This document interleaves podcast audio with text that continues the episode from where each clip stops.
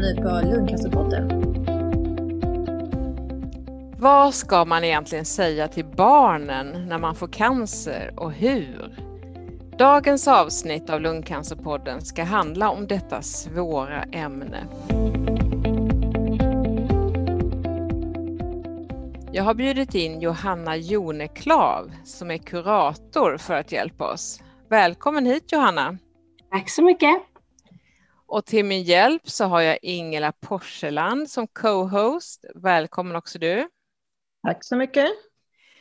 Du är ju med i Lungcancerföreningens styrelse Ingela och det var du som önskade att vi skulle ta upp detta ämne. Du kan väl berätta lite kort om dig?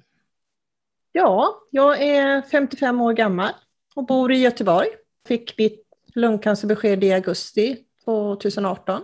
Då var mina tonåringar 16 och 17 år och min äldsta son 29 år. Jag hade sökt vård efter att ha hostat i cirka åtta månader. Sen, sedan gick det väldigt fort med remiss till Sahlgrenska. Jag har gått igenom operation, cellgifter, strålning, men har inga aktiva metastaser längre. Numera så går jag på sex månaders kontroller. Jag känner mig frisk, men inte friskförklarad ännu. Jag jobbar heltid natt som trygghetskonsulent. Jag gick med i Lungcancerföreningen 2019 och hamnade i Lungcancerföreningens styrelse redan på höstens årsmöte 2020. Jag jobbar med Lungcancerföreningens Facebooksgrupper tillsammans med Laine Persson Johansson. Och vi är administratörer för lungcancerdrabbade och för närstående. Jag valde att bli aktiv i Lungcancerföreningen för jag vill dela med mig av min erfarenhet av sjukdomen och stötta andra i sin situation och kunna påverka att ja, vården blir bättre. Tack Ingela för din delning här. Vi kör ju digitalt även idag och det är både på grund av corona men också för att vi finns på tre olika platser i Sverige. Nu ska vi gå in på dagens frågor till Johanna. Du jobbar ju med ett webbstöd som heter Nära cancer i Region Örebro. Kan du berätta lite om dig själv och ditt arbete på sajten?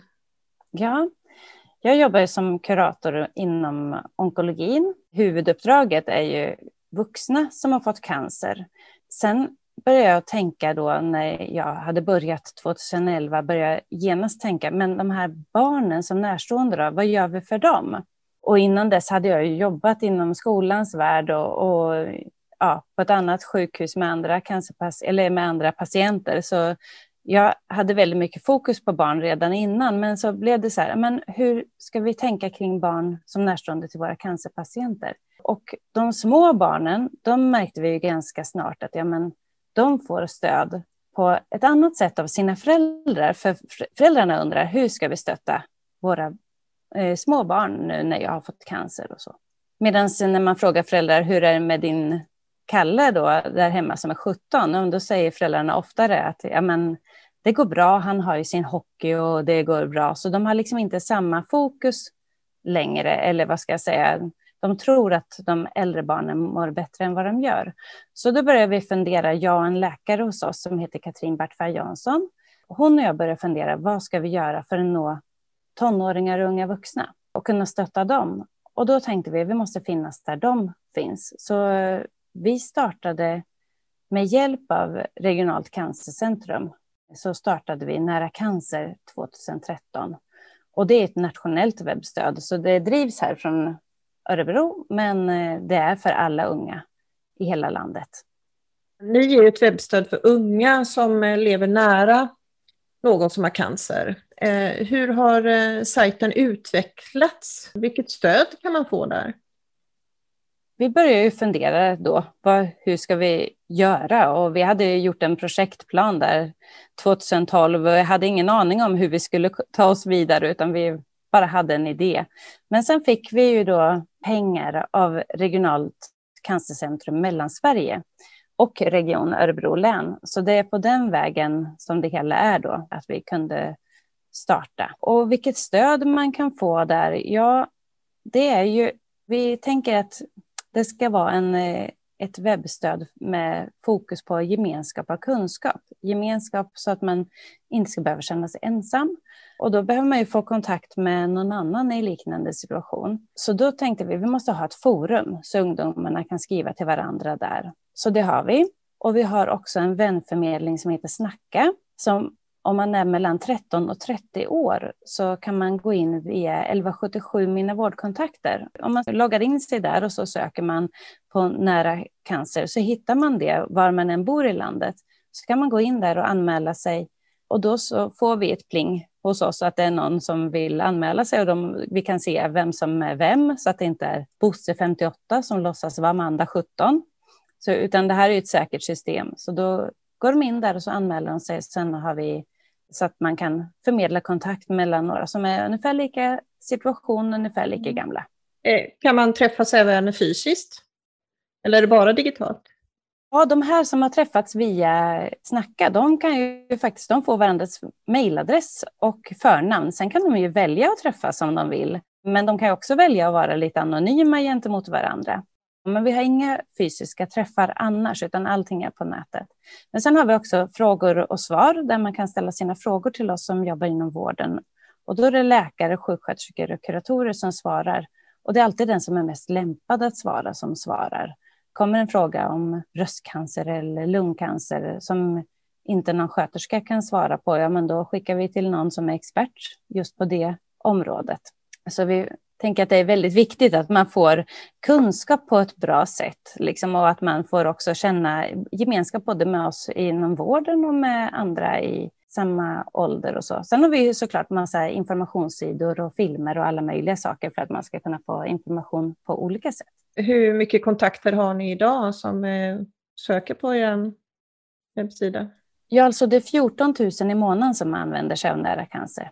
Mm. Så det är många så, men det är inte det är inte alla som skriver i forumet och inte alla heller som, eh, som anmäler sig till Snacka eller frågor och svar. Tack och lov, för då skulle vi inte hinna mm, med mm. allting. Men däremot så eh, vet vi att många går in och bara läser vad andra frågat till exempel och vilka svar de har fått och ja, använder nära cancer på ett annat sätt. Men 14 000 per månad använder sig av nära cancer. En förälders eller en nära anhörigs cancersjukdom påverkar ju hela familjens liv. Och det är lätt att man inte tänker på barnen då kanske främst när det precis har hänt och allt är så chockartat för de vuxna. Vad tycker du är viktigt att tänka på då? Ja, jag tänker att det är jätteviktigt att man får känna att man får landa lite i sig själv. Liksom att man, får, man kanske har fått ett eh, besked och så samma dag så tänker man att, alltså, eller precis timmen efter så tänker man jag måste berätta för barnen eller måste jag det eller hur. Så jag tänker det är otroligt viktigt att man hinner få bara känna att oh, jag måste bara få landa och tänka lite. Men så snart som möjligt behöver man faktiskt berätta för barnen oavsett vilken ålder barnen är i. För barnen märker att det är någonting som har blivit tokigt på någonting, någonting som påverkar föräldrarna. Och då är det otroligt viktigt att man också talar om vad det är, annars kan barnen tro att det är de som har gjort någonting fel. Det är därför mamma och pappa är ledsna eller, eller så. För barnen föds med enorma känselspröt, så vi ska inte tro att vi kan dölja saker för dem de eh, behöver få information själva också så, så, så, snart som möjligt egentligen. Ja, vi har ju svarat på frågan när man ska berätta, det var ju så snart som möjligt, men eh, hur gör man och hur säger man ordet cancer? Vad, vad är det för något? Hur man gör det tänker jag, alltså det vet ju föräldrarna bäst, för de känner ju sina barn bäst.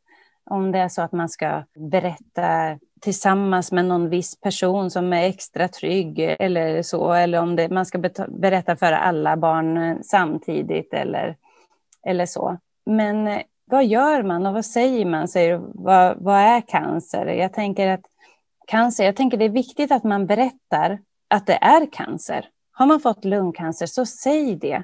Säg inte att mamma har fått lite svårt att andas eller att det, är liksom, att det är någonting annat. För då är det bara ännu mer konstigt för barnen. Och en del är rädda för att säga cancer, för då kanske barnen tänker att man ska dö. Och det har man inte planerat att göra. Men då är det bättre att prata om att de allra flesta dör inte av cancer. Liksom att man ändå kan, man kan prata om vad det är för någonting, men man måste säga rätta orden. Det är jätteviktigt för barnen. Och sen tänker jag att man får försöka förklara lite, vad är cancer då? Jo, men att det bildas cellklumpar, att cellerna börjar dela sig fel och bildat klumpar som gör att man har svårare att andas till exempel, eller att man har fått eh, en knöl i bröstet eller eh, ja, var man nu har fått sin cancer någonstans. Så det är jätteviktigt att berätta det. Men sen kan det ju vara så att man känner, som jag hade en patient som var över 70, som sa, det är svårt att säga när man är i den här åldern att man inte riktigt vet vad cancer är. Men då hade hon tittat på några av våra filmer på nära cancer som heter Så funkar cancer. Och den har eh, Eva Funk gjort, en eh, barnprogramledare för, som är väldigt duktig på att förklara hur det blir cancer. Eller först hur cellen funkar och sen hur det blir cancer och hur man behandlar cancer. Den är ungefär 25 minuter lång och sen så har vi också en film som heter Vad är egentligen cancer? Och den är bara fem minuter lång och är tecknad. Så de kan jag verkligen rekommendera för det för alla olika åldrar på människor att liksom försöka förstå vad är cancer egentligen. Men då är det alltså bäst att ha det hemma och ta den, det samtalet eller ska man eh, fråga om läkare och sköterska och vara med i ett sådant samtal? Eller? Jag tänker att det är eh, oftast bäst att eh, ta det hemma i en eh, trygg miljö. Sen så kan det ju hända att det i vissa fall, ja men det är kanske någon som är inlagd eller så. Och man känner att man har svårt att veta hur man ska berätta saker. Men det blir oftare bättre att ta de här läkarsamtalen eller sjuksköterskesamtalen eller så lite senare. Att barnen kan få en öppenhet att kunna ställa sina frågor sen till någon annan. Men först från början brukar det vara bäst med mamma och pappa eller de närmaste. Ja, det var jättebra att du berättade där om filmerna så man kan förbereda sig lite för man har ju lite svårt med vokabulären, vad ska jag säga liksom, hur öppen ska man vara? Sen likadant eh, om man ska prata, om man har flera barn, ta alla på en gång eller om man ska ta dem en och en. Det kanske man får avgöra själv helt enkelt hur ja, barnen absolut. är funtade. Ja. Jag tänker, är barnen i väldigt olika åldrar, alltså kanske en 17-åring och en 5-åring, det är klart att de behöver information på olika nivå. Då kanske man ska ta dem separat, men har man en femåring och en eh, sjuåring, ja men då kanske de kan få informationen tillsammans så att man liksom samlas familjen och berättar. Så här ligger det till. Hur ärlig ska man vara? Eh, för att man kanske inte vet så mycket själv. Man ska vara ärlig. Men man måste inte säga allt. Men allt man säger måste vara sant. Det är faktiskt någonting som är viktigt. För att, så att man inte håller på och lurar sina barn. Men om man kan säga, jag vet inte. Vi får ta reda på det här. Eller, ja, hur, kommer du dö nu mamma? Jag vet inte, men jag hoppas att jag inte ska göra det. Alltså att man är ärlig. Det är viktigt. Att de ska våga lita på sina föräldrar. Ja, det skiljer ju också såklart hur man pratar med barn i olika åldrar och eh, hur delar ni upp eh, barn och ungdomar i åldersgrupper? Nu jobbar ju ni mest med tonåringar, men om man säger generellt, om du kan säga någonting som kurator? Dels så vill jag bara tala om att vi har en text, för det här är ju som sagt, det här är ju jättesvårt och jätte... Om man får så här besked så, så blir det ju svårt och veta och hur ska jag tänka och är det bättre att jag skyddar barnen genom att inte säga något alls och så där. Eh, så därför har vi en text på Nära cancer som heter Att prata med barn om förälders sjukdom. Så den kan man gå in och läsa och den finns även på andra språk, på romani, somaliska, engelska och arabiska. Så det kan vara bra om det är någon sjukvårdspersonal som lyssnar så kan det vara bra att veta att den finns på andra språk också. Men jag tänker överhuvudtaget, alltså olika åldrar då, hur man ska prata med barn, hur man ska tänka, hur de reagerar, så tänker jag att, som jag sa innan, man föds med jättestora känselspröt på huvudet. Det är så vi har rent biologiskt för att vi ska överleva. Och då, de små barnen, de har de jättestarkt fortfarande för att känna av sina omsorgsgivare, mamma och pappa framför allt. Så är det då någon som har blivit sjuk, så kan man ju tänka att ja, men den där är så liten så den märker ingenting. Men det, de märker ju jättemycket, de här små pytte. Så då är det mycket bättre att ta sitt lilla barn och, och gråta kanske och, och säga jag är så rädd, tänk om jag dör och du är så liten och jag vill ju vara med när du växer upp och så. För då märker barnet att ja, men det man säger är ärligt, eh, det stämmer ihop med känslan, istället för att man klistrar på ett litet leende och bara låtsas. Eh, så det här är mycket bättre. Redan från början, liksom, redan så små de är, så tala om. Tala om att du har drabbats av cancer och lite vad det innebär. Jag tänker andra, nästa eh, gäng med barn, det är ju de här förskolebarnen och de är ju jätteinställda på på sig själv. Liksom. De är ju världens centrum. De är härliga. Men då blir de ofta väldigt så här, jaha, om du har blivit sjuk, hur påverkar det här mig då? Hur blir det för mig nu? Ska jag ändå gå till förskolan? Ska jag... Ja, ja men det ska du göra. Ja, men hur, hur ska det bli på torsdag då, när jag ska på dans? Eh, jo, men då får du också, du får skjuts av den och den och, och det, det kommer bli bra. Så här, och då, då tryggar man barnen. Men fortfarande så behöver de veta mamma har fått cancer, det är därför hon inte åker till jobbet, hon åker till, till sjukhuset istället, eller det är därför hon ligger hemma och har tappat håret till exempel. Och, och varför har man tappat håret? Det behöver man också tala om. Ja, men det beror inte på själva cancersjukdomen, utan det beror på medicinerna jag får och så. Så ge information. Och sen tänker jag de nästa man kan tänka ju äldre barnen blir, desto mer information och mer fakta söker de och vill ha. Så tänker skolåldern där, de vill ha ännu mer fakta, men där kommer lite mer orsak, verkan. De kan bli lite så här, vad har du gjort för någonting fel nu då? Eftersom du har fått cancer. För de har fått lära sig att om man inte borstar tänderna, då får man hål i tänderna och, och så. Och där måste man också få prata om det, att nej, Eh, man behöver inte få en sjukdom för att man har gjort någonting fel, utan man kan få den ändå.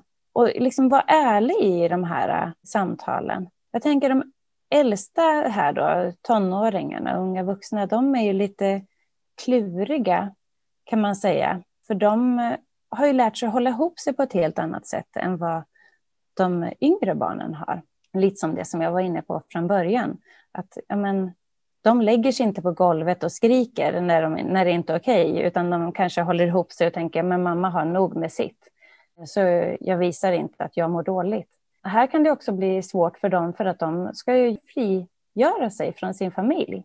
Samtidigt som någon blir sjuk i familjen så blir det väldigt så här kluvet för de här tonåringarna. Det kan bli väldigt, väldigt svårt. Men låt dem vara med och få så mycket information som de vill det är jätteviktigt att de får det. En del vill vara superengagerade, en del vet alla blodvärden, allting. Och en del vill inte veta så mycket. Men lyssna på vad just den ungdomen behöver för att den ska känna sig trygg. Ja, det blev ett långt svar på den där. Ja, jättebra. Du gick in på alla åldrar tycker jag. Det var precis det vi vill veta. Ja, vad bra. Men när man får de här frågorna som barnen ställer när man inte själv har svaret, till exempel kommer jag dö och så. Ja, och helst så skulle man ju såklart vilja säga nej men absolut inte, jag kommer ju stanna här hos dig för alltid. Men där är det superviktigt att man svarar ärligt. Att jag vet inte, eller vet man att nej men jag kommer inte bli frisk från min sjukdom, då behöver man säga det. Jag kommer inte bli frisk, men jag hoppas att jag kommer få leva länge och att de här medicinerna håller länge, att jag kan få medicinering som gör att jag kan leva länge och sen får vi hoppas att forskningen får hitta nya sätt och så där. Att man får prata på det sättet, tänker jag. Men man behöver svara ärligt. Vad finns det för hjälp att få om man känner att jag behöver något stöd? Jag tänker på sjukhuset. Eh, det ska ju finnas en barnsamordnare vid de stora sjukhusen. Vad gör en sådan egentligen? Ja, du vet, det där har jag faktiskt inte riktigt koll på, för det har vi inte någon hos oss. Nej, okay. eh, så det finns inte än på alla sjukhus, så jag tror att det är ganska olika hur det fungerar än så länge. Men däremot så finns det ju en lag sedan 2010 i hälso och sjukvårdslagen som säger, att vi måste beakta ett barns behov av information, råd och stöd när en förälder har blivit allvarligt sjuk. Så där, det är ju någonting som vi trycker på jättemycket från nära cancer och, och så att liksom, eh, det här måste alla jobba med. För vi kan inte blunda och säga att vi inte har allvarligt sjuka personer, även om de allra flesta blir friska igen. Den behöver vi trycka ännu mer på och alla måste följa den lagen. Och då tänker jag, hur följer man den lagen då? Ja, det är någonting som vi också jobbar med från Nära Cancer, att jobba med att kliniker ska upprätta rutiner. Ja, men, så att man inte missar de här barnen som närstående och att vi kan ge liksom ett stöd för liksom början av ett stöd, liksom att kunna uppmärksamma, finns barnen? Ja, det gör de. Jaha, och när vi har frågat föräldrarna att ja, men, eh, har du barn hemma? Ja, det har jag. Ja, hur har ni sagt till eh, barnet om eh, att du har fått en sjukdom? Och så kanske den säger och att man talar om då att det är viktigt att man nämner ordet cancer och att man ger lite lite stöd liksom för att föräldrarna ska våga prata hemma och sen får man se om barnet behöver komma till sjukvården och få egen hjälp här eller, eller om... Men vem tänker du ska ställa de frågorna? Är det läkaren eller är det kontaktsköterskan? Eller? Jag tänker, alltså det är ju olika, men vi har hos oss och som vi brukar rekommendera att det är inskrivande sjuksköterska. För det är alltid någon sjuksköterska någonstans som möter patienten. De ja, det är alltid någon som, som träffar eh, patienten först. Och det är den som också behöver kolla av det här för att man sen inom vården ska kunna jobba vidare med det och att man redan tidigt talar om för föräldrarna att det här är viktigt. Det här är inte någonting som bara har drabbat dig, utan det här drabbade hela din familj nu. Den psykiska delen delar hela familjen på, även om det är en som har det fysiska. Ja, det låter jättebra tycker jag. Men om det nu verkar lugnt med barnen då, ska man då vänta på signaler längre fram och, och vad, vad är det man ska se och vad vänder man sig då om det kommer efter ett tag? Ja, alltså jag tänker att, eller inte bara jag, utan forskning har visat att öppen kommunikation i familjen, det är det allra viktigaste. Så är det så att man har haft en öppen kommunikation eller man har ständigt, eh, alltså man berättar hela tiden vad som händer i familjen, alltså vad, vad händer med den som har blivit sjuk? Nu har mamma varit på en ny röntgen, den såg bra ut. Eller nu har mamma varit på en ny röntgen, den såg inte bra ut. Att det hela tiden finns en öppen kommunikation kring det här. Då mår barnen mycket, mycket bättre än om man försöker dölja det här. Men sen kan det ju ändå vara så att så det kan ju vara att det verkar lugnt med barnen och det är också lugnt med barnen. De är, de är trygga helt enkelt om de har fått det de behöver. Men sen kan det också vara så att efter ett tag, kanske flera år senare, börjar må dåligt och känna att det här påverkar mig jättemycket nu. Jag hade en tjej här hos mig igår eftermiddag som är 15 år och mamma har blivit sjuk för flera år sedan. Men nu mår hon dåligt och hon får panikångestattacker och så. Och då tänker jag, kommer det efter ett tag, ja men sök till vården då. Innan dess behöver man inte, inte söka. Utan att man söker när, när det behövs, när man märker att det kan vara, finnas ett behov av det. Går man till vårdcentralen då eller är det barn och ungdomspsykiatrin man söker till? Eller hur fungerar det? Alltså jag tänker, handlar det så här om ett, att ett barn eh, har en förälder som har blivit sjuk och att den har påverkats, så hoppas jag att de flesta vårdenheter kan ta emot barnet, eh, som eh, till exempel en kurator kan få ja, men, prata med, med barnet och jobba med de delarna ett tag. Men annars kan det vara som du säger, ja, men kanske, ja, vårdcentralen har ofta så här samtalsmottagningar, barn till 14 år och sen är det ju ungdomsmottagningen. Där kanske man kan gå då, eller skolsköterskan eller alltså beroende på vad barnet vill. BUP, då behöver man vara väldigt illa däran om man säger. Hur mycket ska man egentligen berätta för förskola och skola? Är det viktigt att de är informerade?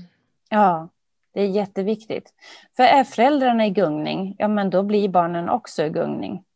Så de, eftersom de påverkas så mycket och har de här känselspröten som jag pratade om så är det jätteviktigt att förskola och skola vet om hur det är hemma. För då har de också möjlighet att kunna hjälpa barnet på ett annat sätt.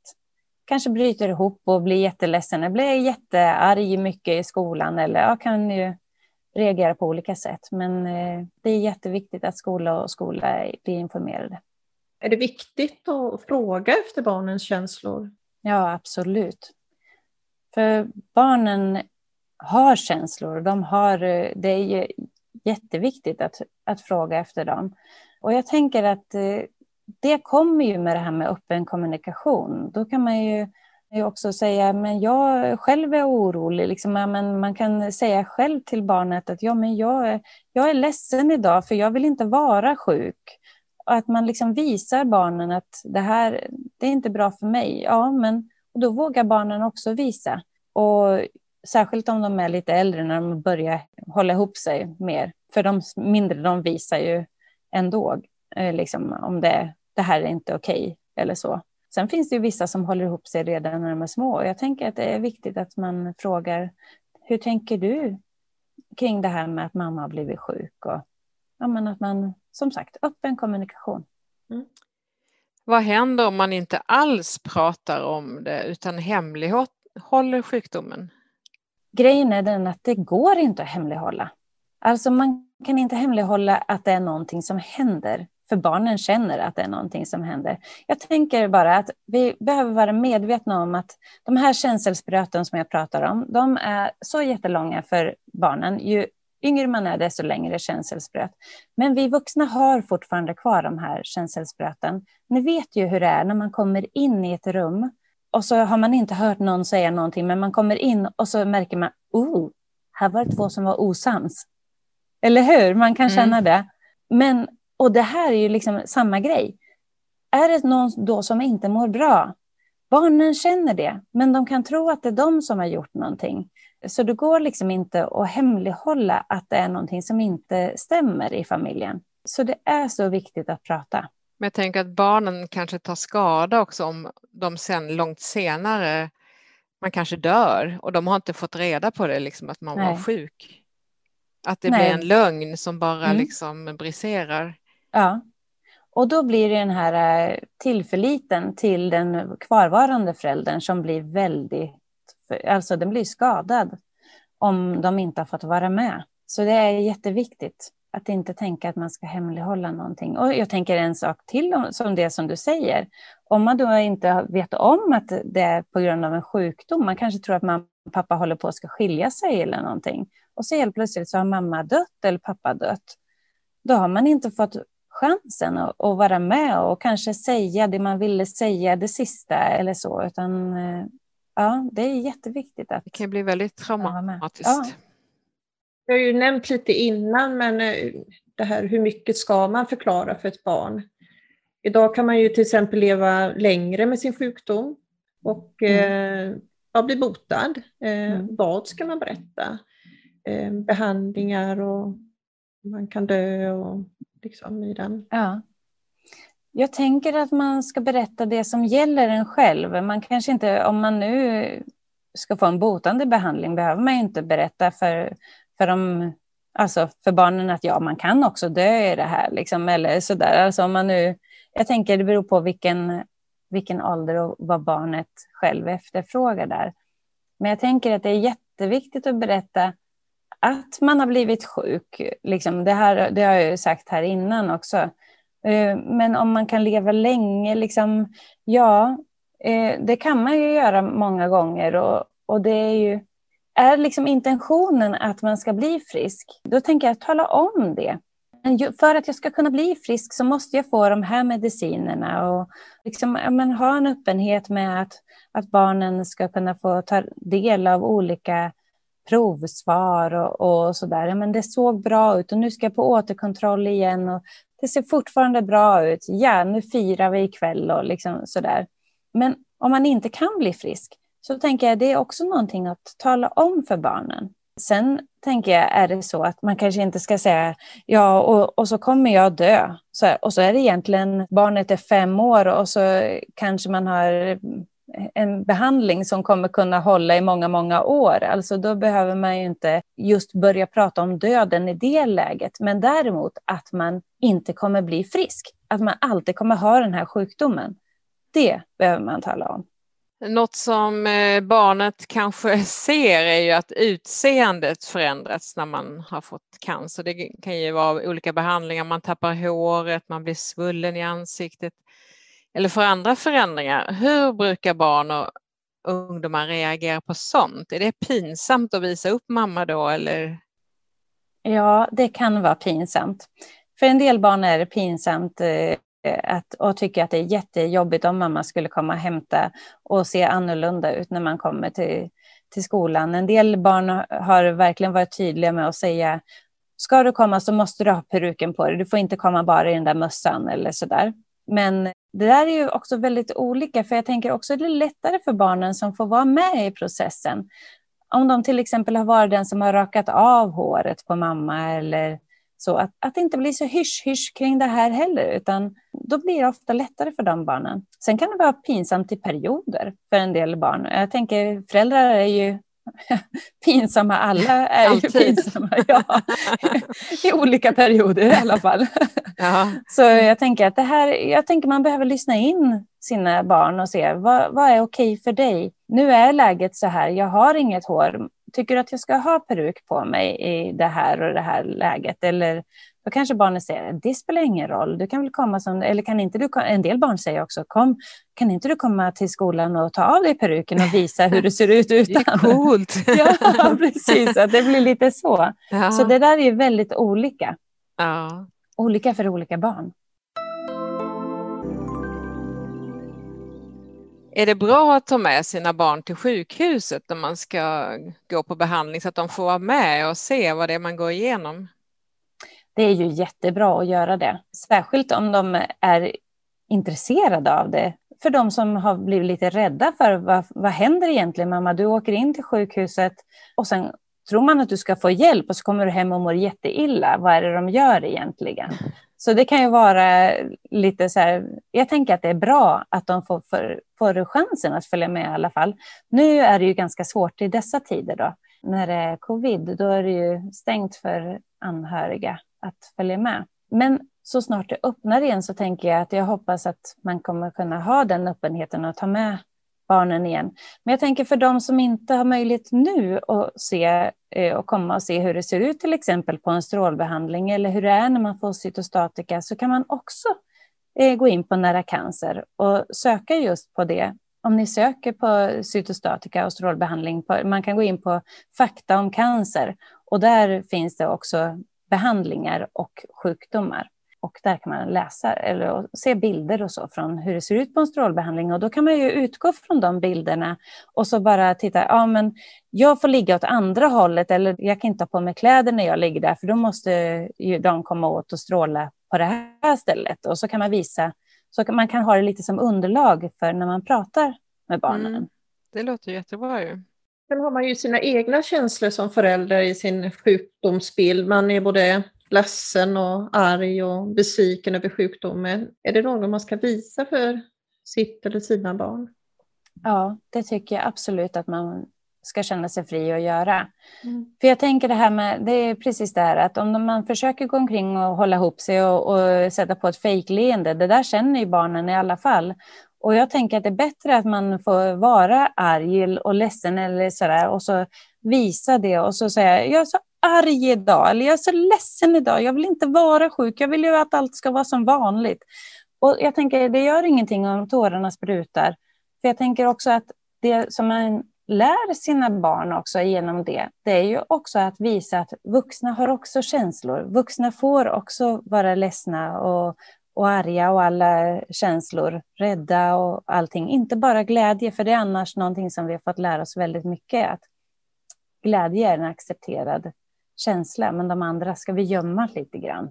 Jag menar att om man får med sig i livet att det är helt okej okay att man visar känslor även som vuxen. Att det inte bara är när man är yngre som man har chansen till det. Mm. Och man kan ju själv känna sig som ett stort barn när man känner sig väldigt ledsen över sin situation eller arg och man har ju verkligen alla de här känsloyttringarna själv. Men eh, ja. kan du nämna några reaktioner som hur barn brukar reagera när de får ett svårt sjukdomsbesked från någon nära anhörig? Ja, alltså det är ju också väldigt olika. Det är ju från, ja men, från person till person och beroende på ålder och mognad och personlighet och sådär.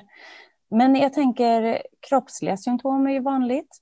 Alltså man får ont i huvudet mer, man får ont i magen, lite sådana, kanske mår illa och sådär. Alltså mer, man kanske får gå hem ofta från skolan för man fått ont i magen och så. Och då kan ju det ha att göra med helt enkelt att man är orolig för sin förälder eller så. Eh, ilska är ju mycket mer vanligt och ledsamhet. Eh, även för dem. Jag tänker att det är ganska lika för vuxna och, och barn egentligen. Men någonting som är för barn lite extra, det är ju, alltså svårt att sova kan ju vuxna också ha. Men jag tänker att det kan vara extra mycket för barnen, för man har den här förhöjda vaksamheten som kickar in när man hamnat i den här krisen. Då när man har förhöjd vaksamhet, det blir ju alltså så här, Åh, det har hänt oss någonting, det är någonting som vi inte, vi hade inte trott det här skulle komma, men det har blivit en kris i familjen och då kickar det här igång att men det, det kan alltså hända andra saker också jag måste vara på min vakt. Det här är ju helt undermedvetet. Det är ju ingenting man tänker så, men det är ju det här som kickar igång. Och då, eftersom man har den här förhöjda vaksamheten, då kan det också bli svårt att sova. Så det är ganska många barn som behöver få sova inne hos sina föräldrar. Jag har eh, haft ganska många tonåringar också som har kommit hit, där jag har fått prata med dem och liksom jobba med den här biten. Att ja, men, man måste sova nära sin förälder som har blivit sjuk. Eh, kanske att pappa eller mamma, den andra, får flytta ut ur sängen ett tag bara för att tonåringen eller barnet behöver vara nära ett tag. Det är inte alls ovanligt. Eh, koncentrations och minnessvårigheter tänker jag, det gäller ju också både vuxna och barn. Men det kan ju vara bra att veta just för när, när det gäller skolan och så, tänker jag.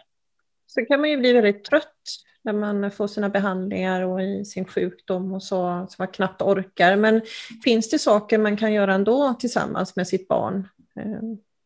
Ja, absolut. Men jag tänker att, att man inte ska ha för höga krav på vad man ska göra och tänka att ja, men det här brukar vi ju alltid göra. Eller så. Jag tänker det är ganska många föräldrar som som vill att det inte ska märkas så mycket för barnen, att det inte ska bli så mycket annorlunda i deras vardag. Och då håller man på att slå knut på sig själv för att det ska bli så bra som möjligt för barnen. Och det är ju fint på ett sätt, men jag tänker att man kommer snabbare tillbaka om man, om man lyssnar in sin egen kropp där.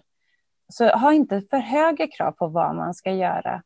Eh, jag tänker det kanske är så att när barnen kommer hem från skolan, man kanske orkar spela kort med barnet en stund och sen måste man gå och vila igen. Eller man kanske får ändra, man kanske får en mysig stund tillsammans, tillsammans att barnet kan läsa lite högläsning för föräldern istället. Eller mm. så.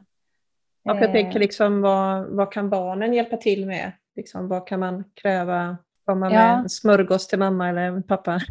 Absolut, ja, men lite så tänker jag att man kan göra. Och det kanske är så att det är dags att barnen får hjälpa till mer hemma med att gå ut med soporna och så där. Jag tänker det är ingenting som är farligt för barnen, utan snarare nyttigt att man får lära sig beroende på ålder såklart. Men, och jag tänker att särskilt de yngre brukar vara väldigt stolta över om de kan få hjälpa till att sätta på ett plåster eller hämta vatten eller någonting sånt där. Men jag tänker någonting man måste vara noga med det är tonåringarna så att inte de får för mycket ansvar eh, här. Eh, för det kan hända att de får alltid liksom hämta småsyskon, att de får ta vuxenansvar, ta över den ena vuxen i familjen, alltså den ena förälderns roll, alltså den som inte orkar längre, att ja, men, ta hand om syskon och eh, göra andra grejer. Och där behöver man vara noga med att de också får vara tonåringar. Sen kanske de vill hjälpa till mer och de kanske behöver hjälpa till något mer, men man behöver se till att de inte får vuxenansvaret. Om man är ensamstående förälder då och eh, är drabbad, hur kan man få avlastning? Jag tänker om man kanske inte har nära till sina släktingar eller ja, man vet inte, någon, någon vän som kan hjälpa till. Hur gör man då? Ja, det där är ju jättesvårt. Det är ju verkligen jättesvårt. Men jag tänker man kanske kan eh, kolla med barnens vänners familjer om de kan hjälpa till på något sätt. Om man inte själv känner att man har några vänner så kanske barnen har vänner som, där man skulle kunna få stöttning. För annars så det finns inte något direkt eh, att få. Det hänger ganska mycket på det sociala nätverket egentligen. Men man kan ju också vända sig till socialtjänsten. Där kan man ibland få hjälp med avlastning. Men det är det att det brukar ta lite tid i, i byråkratin där innan man kan få den hjälpen.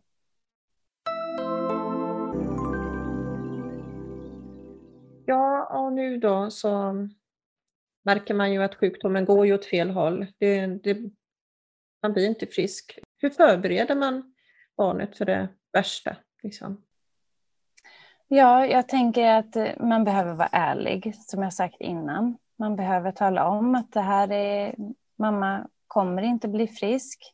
Och om det är flera månader kvar och, och barnet liksom inte är så stort, då tänker jag att man behöver tala om just det här att man, man kommer inte bli frisk och sjukdomen är kronisk. Och, men eh, om det är kortare tid kvar, jag tänker kronisk, det kan man ju säga till ett äldre barn också, men att man säger att men, nu tar inte behandlingen längre och nu vet vi inte, vi vet inte hur lång tid det är kvar och så där. Men för jag tänker att det, tror man att det är kortare tid kvar så tänker jag att man alltid behöver säga till både mindre och, och, större barn, liksom att tala om att nu, nu är det inte lång tid kvar. Och jag tänker just lite som vi var inne på innan, att man som tonåring har så mycket fokus på sina vänner och, och hela den biten. Eh, och då kanske det är så att ja, men, mamma åkt in och ut på sjukhus och det har blivit en vardag, det har blivit normalitet. Så nu är hon inlagd igen. Jaha, det är inte så, så noga med det. Hon är ju snart hemma igen. Så man kanske väljer att åka på sin fotbollsträning eller så där. Men det var just den kvällen som mamma dog på sjukhuset. Man hade inte fått reda på att det, att det var så.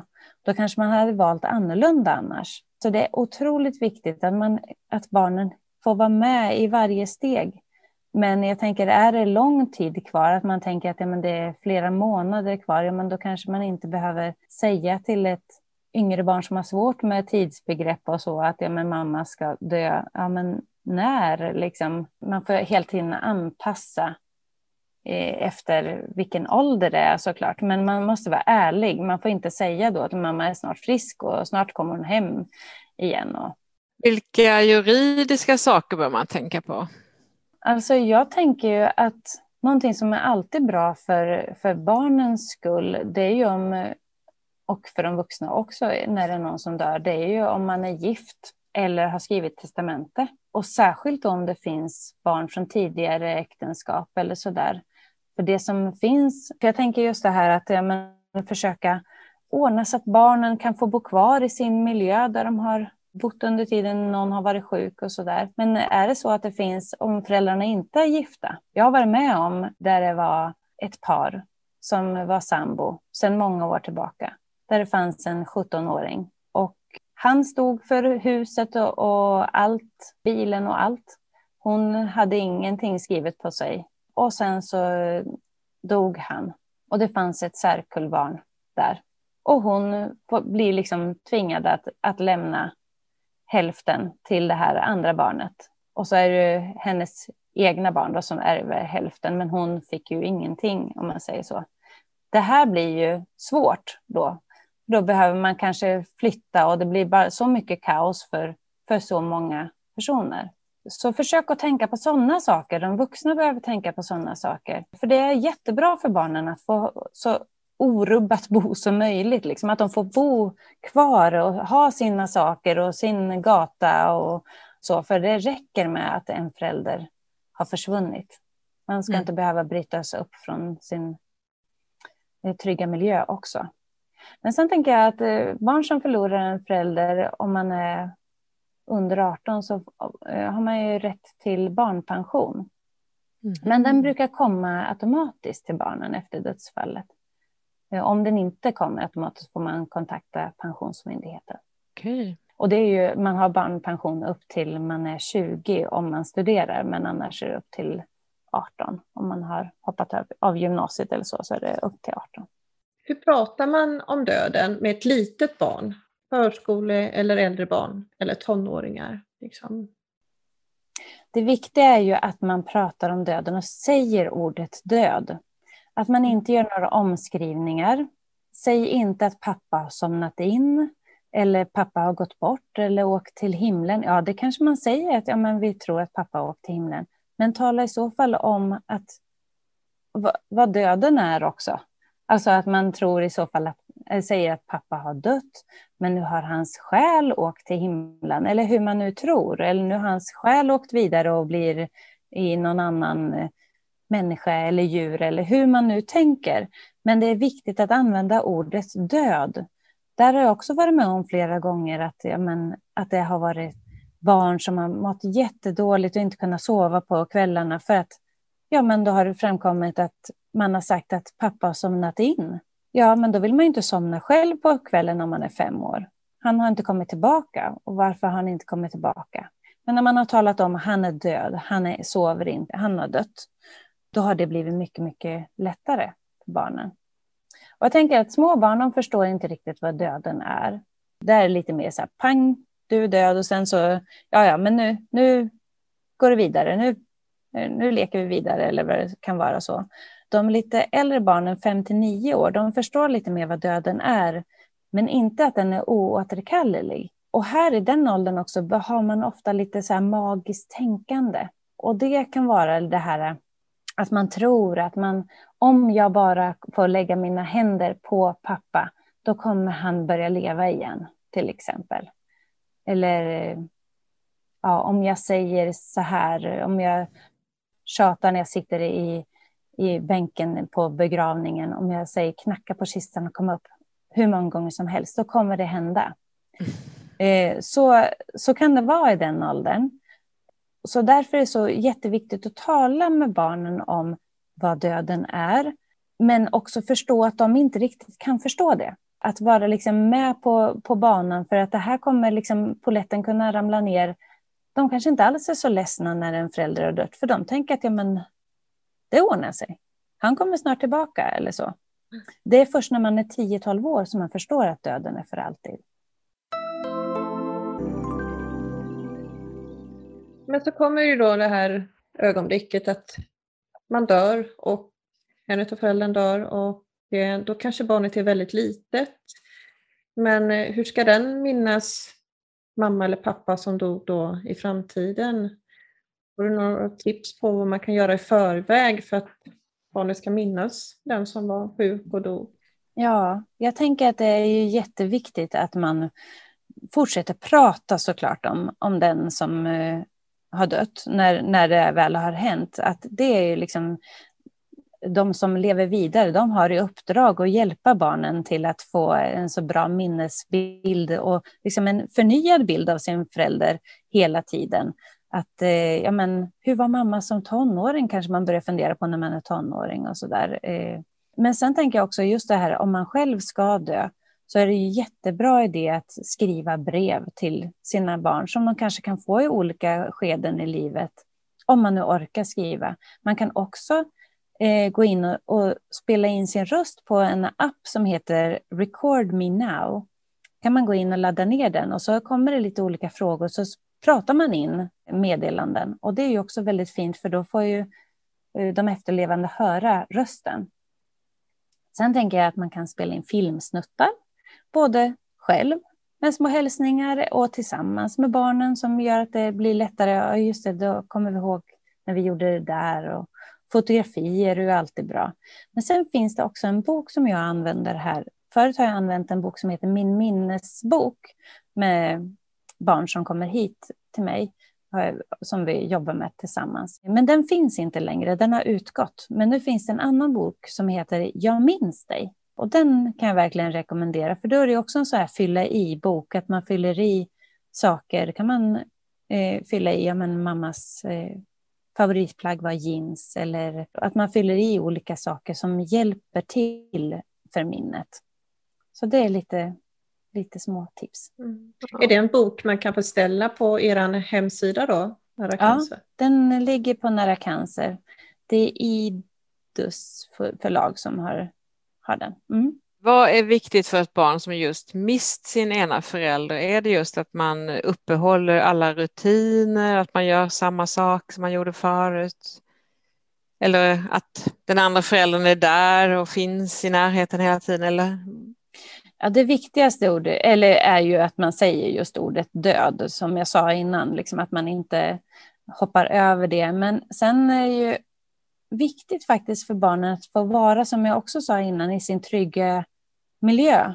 Och är det så att föräldern inte alltid orkar vara med barnen då, för man har jättemycket med sin egen sorg och så, men då är det bättre kanske att, att den föräldern får åka någon annanstans och vara liksom lite själv för ett tag och så kommer några andra till barnen istället för att man ska skjutsa runt på barnen hela tiden. Det är någonting som man har kommit på att det är viktigt. Och rutiner är ju viktigt. Det hjälper ju barnen att, att kunna få komma in i de här rutinerna igen. En del vill komma tillbaka till skolan direkt efter ett dödsfall. En del vill inte det. Det här får man också ta, ja, men, kolla av med barnet helt enkelt. Jag tänker den här, alltså man har varit sjuk väldigt länge och under barnens uppväxt och så, så kan jag tänka mig att man tänker mycket själv.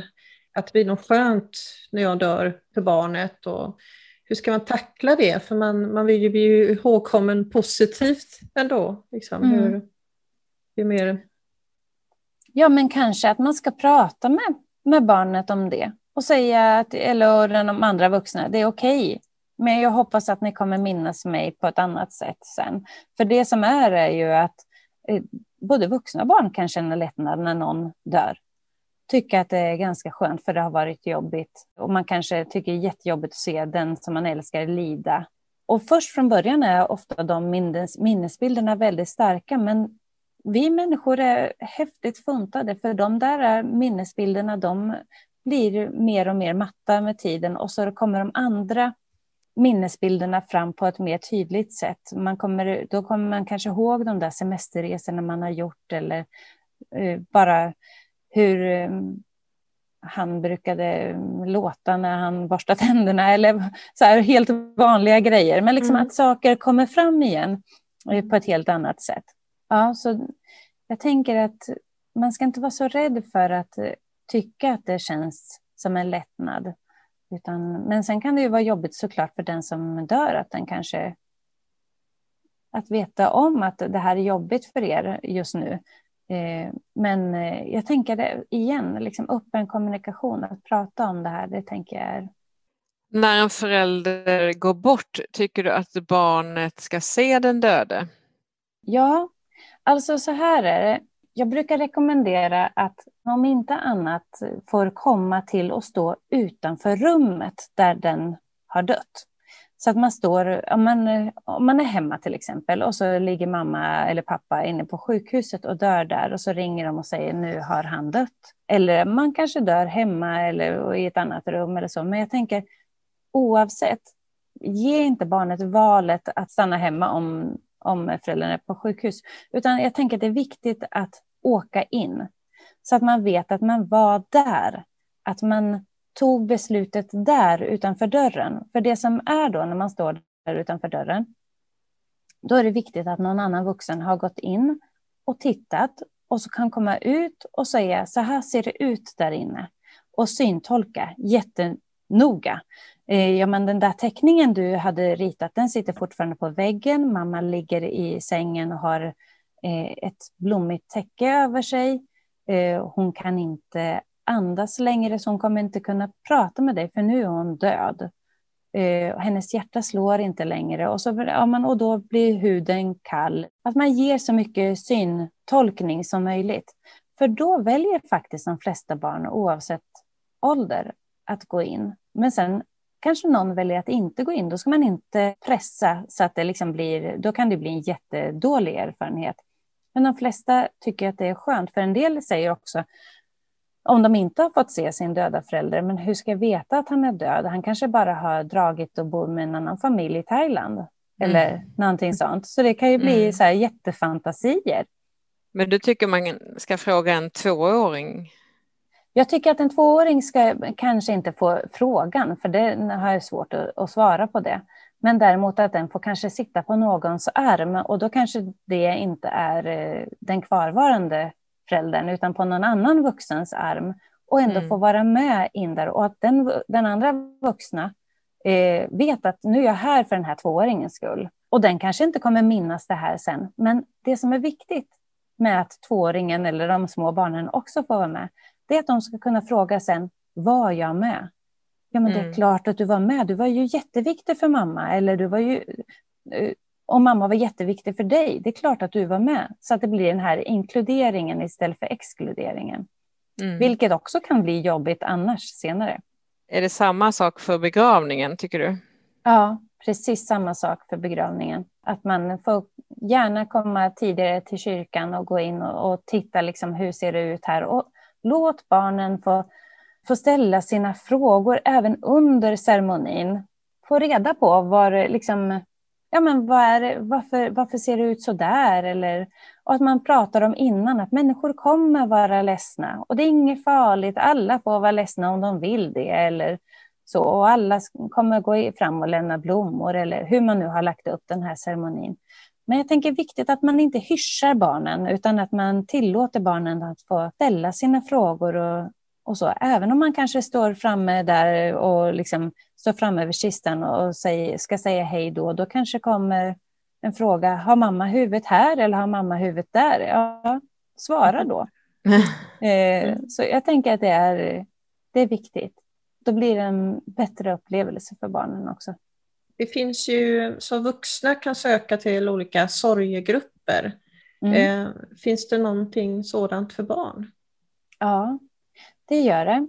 Men det är olika i olika städer. Jag tänker som här i Örebro, i Umeå, Växjö och på lite andra ställen så finns det att vi har lite samarbete med, från regionen, med samarbete med Svenska kyrkan har vi här hos oss. Och där jobbar jag i stödgrupper för barn i sorg och då är det för barn som är mellan 6 och 25 år, så de är inte barn längre, men unga vuxna också men uppdelade i olika åldersgrupper såklart.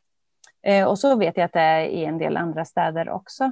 Och Randiahuset finns ju i både Stockholm och Göteborg och de eh, jobbar också med stödgrupper för barn i sorg.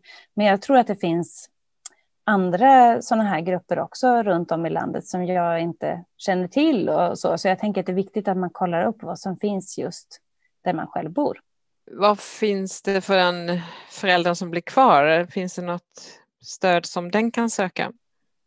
Jag tänker att man eh, kanske kan få hjälp, enskild hjälp på den klinik där min alltså partner har dött eller så.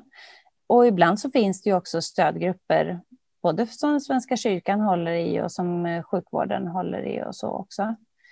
Eh, sen tänkte jag på cancerkompisar är ju ett också webbstöd för äldre. Där kan man ju möta någon annan som är i liknande situation.